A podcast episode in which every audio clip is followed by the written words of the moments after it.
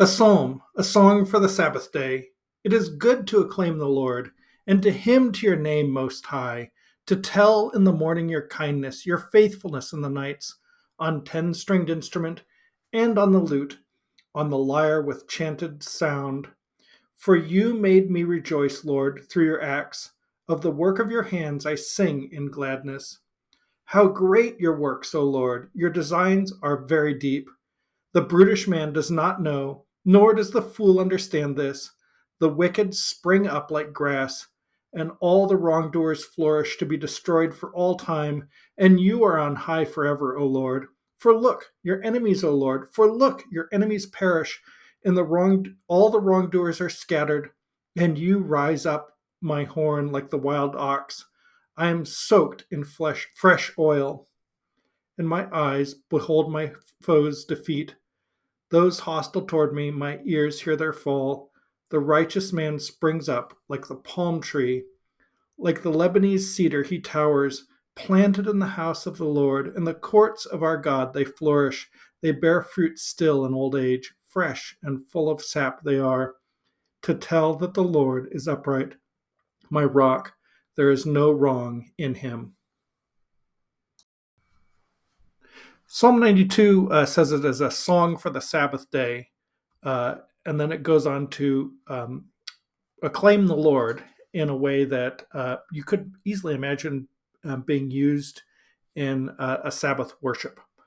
And it talks about uh, using instruments, uh, singing on a 10 stringed instrument and on the lute and on the lyre uh, with chanted sound. I don't know what that is.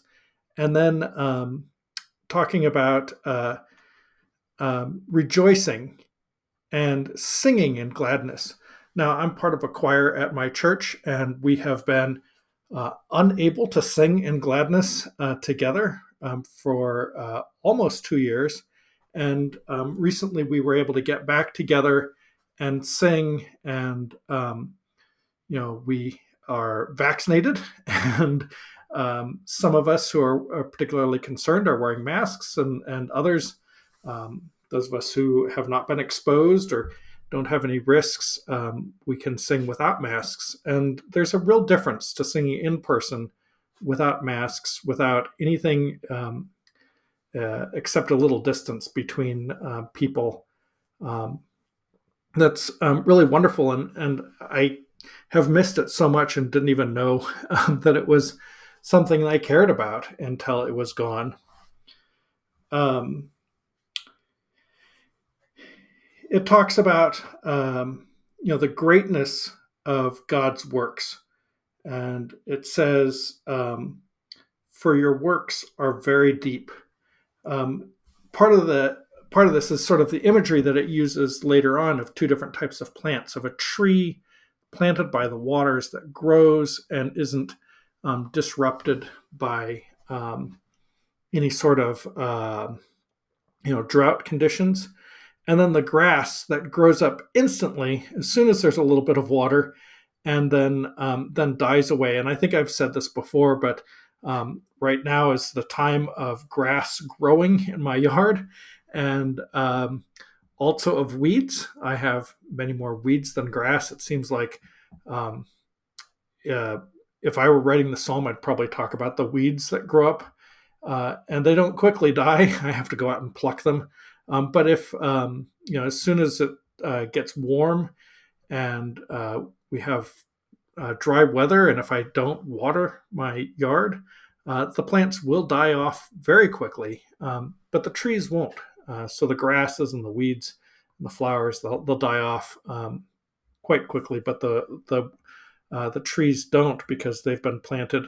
And this reminds me of uh, Psalm 1, um, going all the way back to the beginning with a tree that's planted by waters and um, bears fruit in its season, and its uh, leaves do not wither or fade, and um, in contrast uh, to the grass. And this is not talking about righteous people, but talking about the works of the Lord and uh, and his enemies. And the contrast between um, the Lord and his plans and um, people who oppose him in various ways. And uh, I think um, there are troubles that are happening all around us. Um, people in the church, especially in uh, the West, uh, feel like we're being pressed on all sides. Uh, and I suppose there's some things to worry about. But are we really trusting that we are planted like trees? That God's work is planted like a tree uh, next to flowing water? If we are afraid of what might happen, um, shouldn't we trust that God will take care of his church? And now it might not um, stay the same, it might have to change in response to changing conditions. Um, but I don't think we have to fear what God has done because his works are very deep, his designs uh, will endure. So, until next time.